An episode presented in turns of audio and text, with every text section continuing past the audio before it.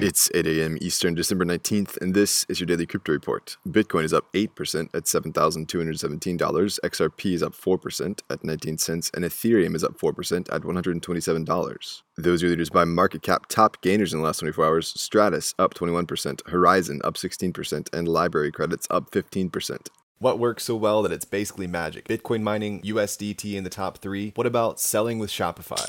Shopify is the global commerce platform that helps you sell at every stage of your business. From launching your online shop to did we just hit a million orders? Shopify is there to help you grow. From their all in one e commerce platform to their in person point of sale system. Wherever and whatever you're selling, turn browsers into buyers with the internet's best converting checkout, up to 36% better compared to other leading commerce platforms. Sell more with less effort thanks to their new AI solution, Shopify Magic. My favorite thing about Shopify is no matter how much you want to grow, they have the solutions you need to take control and level up your business business. Shopify powers 10% of all e commerce in the US and millions of other entrepreneurs across 175 countries. Plus, Shopify's award winning help is there to support you every step of the way. Businesses that grow, grow with Shopify. Sign up for a $1 per month trial period at shopify.com slash DCR, all lowercase. Go to shopify.com slash DCR to grow your business, no matter what stage you're at. Shopify.com slash DCR. Today's headlines Federal Reserve Governor Lael Brainard feels that the Facebook led Libra project has a core set of legal and regulatory challenges ahead, intoning that more clarity is needed about the basket of currencies underlying the stablecoin and that its model is still unproven.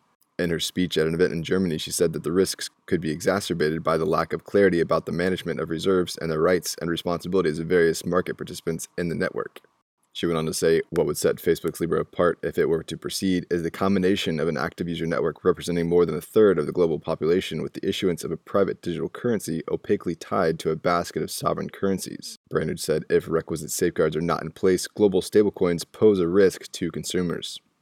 Well, BitGo is sounding the alarm for its Bitcoin SV customers as a major code update that's due for Bitcoin SV will render some features of BitGo's wallets useless, the Genesis hard fork scheduled for February 4th, 2020 would usher in a new consensus mechanism, making BitGo's BSV wallets unable to receive payments.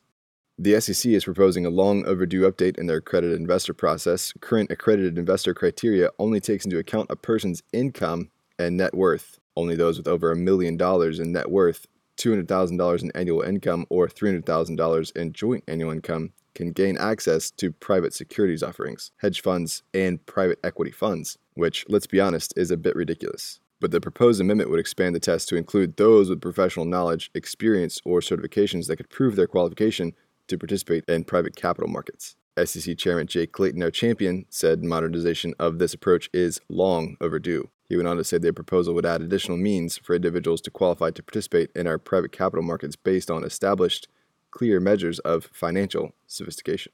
And finally, U.S. authorities have arrested and formally charged a 19 year old from Brooklyn over SIM swapping identity and crypto theft. Youssef Selassie allegedly accessed accounts of 75 people across the U.S. this year and stole over a million dollars in cryptocurrency via SIM swapping attacks.